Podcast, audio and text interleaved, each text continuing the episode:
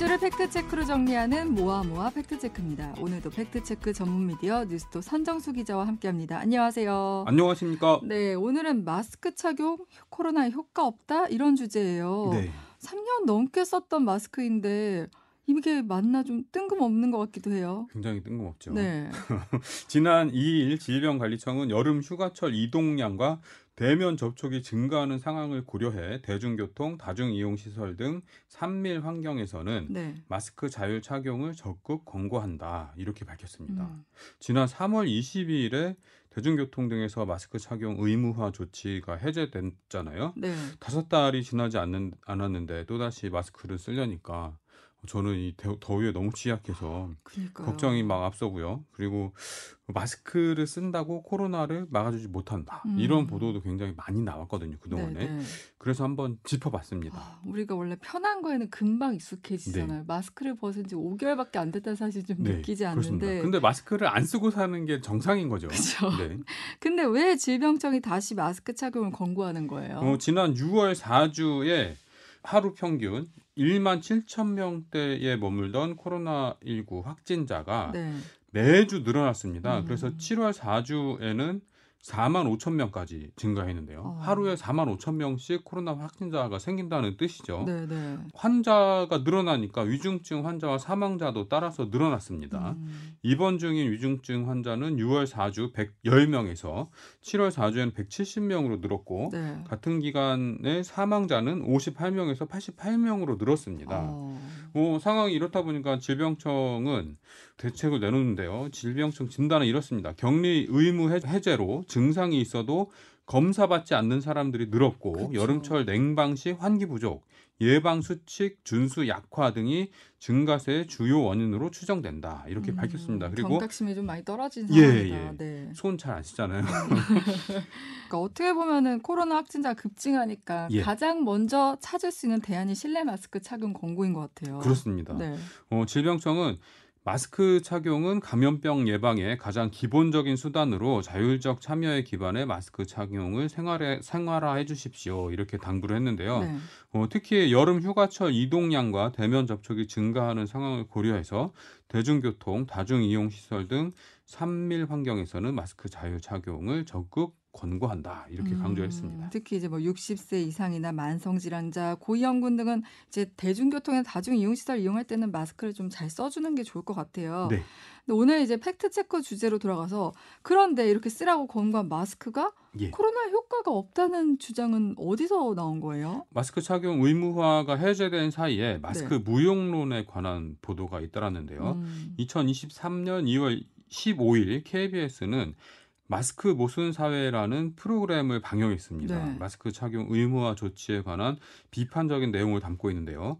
오미크론 유행 당시 하루 최대 60만 명씩 확진자가 나왔는데 그때도 마스크 착용이 의무였다 이렇게 음. 지적을 합니다. 네. 그리고 오미크론 유행 당시만 보더라도 마스크가 변수가 아니었다는 그런 얘기다 이렇게 주장을 하는데요. 네.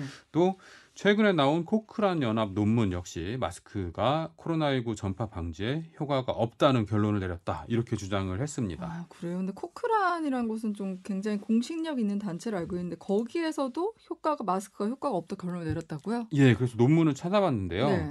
어, 이 논문은 영국 옥스퍼드대 평생교육학과 톰 제퍼슨 박사 등 전 세계 주요 대학 연구진 12명이 어, 2009년 신종플루 대유행부터 코로나19 팬데믹까지 어, 수행이 됐던 78개의 연구 논문을 재검토한 어, 메타 분석 논문입니다. 그러니까 네.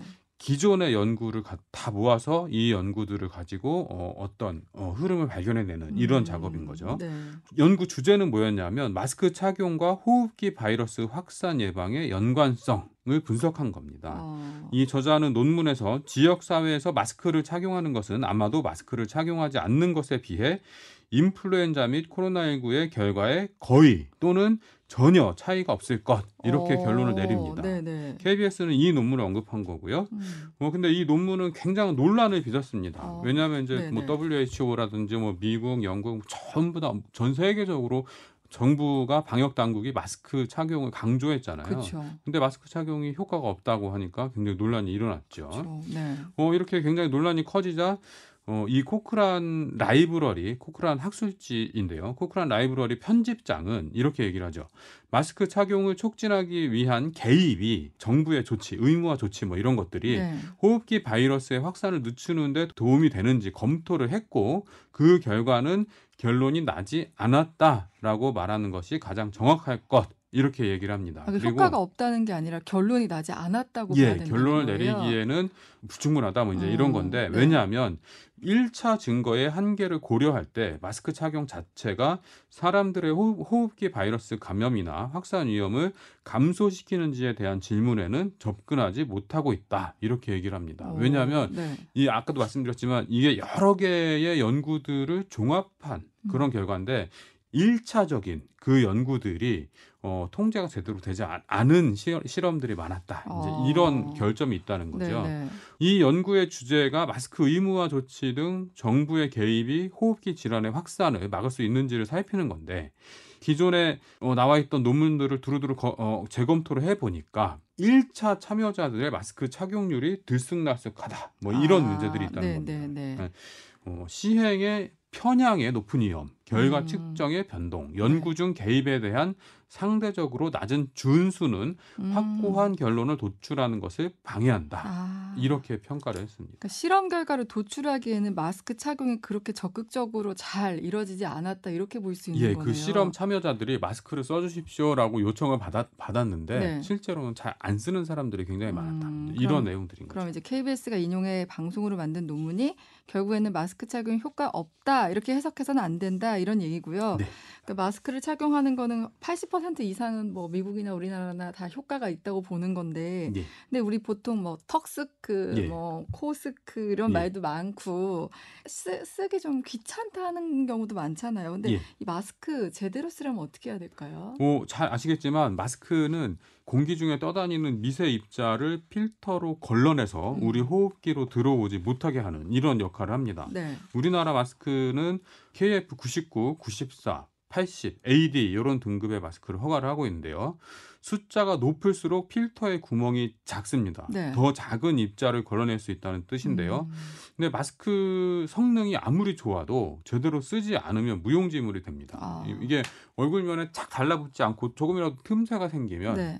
바람이 새죠. 음. 바람이 샌다는 건 뭐냐면 들이쉬고 내쉴 때 어, 내가 혹시 감염자면 바이러스를 내뿜을 수 있고 그렇죠. 공기 중에 떠다니는 그 비말 덩어리에 묻어 있는 바이러스가 내 몸 안으로 그 틈새를 통해서 어. 들어올 수 있다는 거죠. 네, 네. 그러니까 얼굴면에 착 달라붙어 아. 밀착하게 사용하는 게 가장 중요합니다. 음. 그리고 마스크가 젖거나 굉장히 오래 사용해서 그 필터가 품고 있는 정전기가 날아가 버리면 없어져 버리면 아. 이 효과가 굉장히 떨어진다고 합니다. 아, 지금 코로나는 2급 감염병인데 4급으로 낮춘다는 소식도 전해졌잖아요. 이거는 왜 이런 거예요? 그만큼 이제 덜 위험하다 이렇게 어, 보고 있는 건데요. 네. 정부는 지난 1일 국무회의에서 감염병 예방 예방법 개정 공포안을 의결했습니다. 현재 2급 감염병으로 지급 지정돼 있는 코로나19를 4급 감염병으로 조정하기 위한 절차인데요. 네.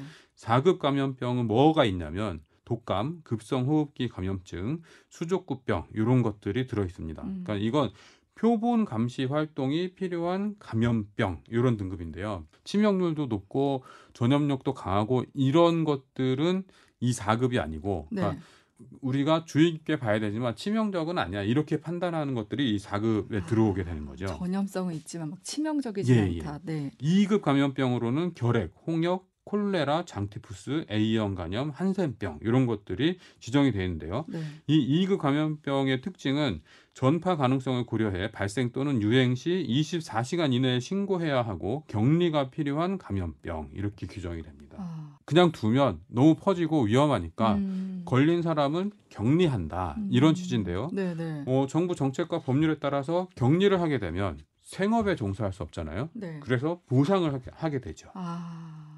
이 지영미 질병청장은 어, 이렇게 얘기를 합니다. 코로나19가 우리 사회에 큰 위협을 다시 초래할 가능성은 낮다. 이렇게 얘기를 했는데요.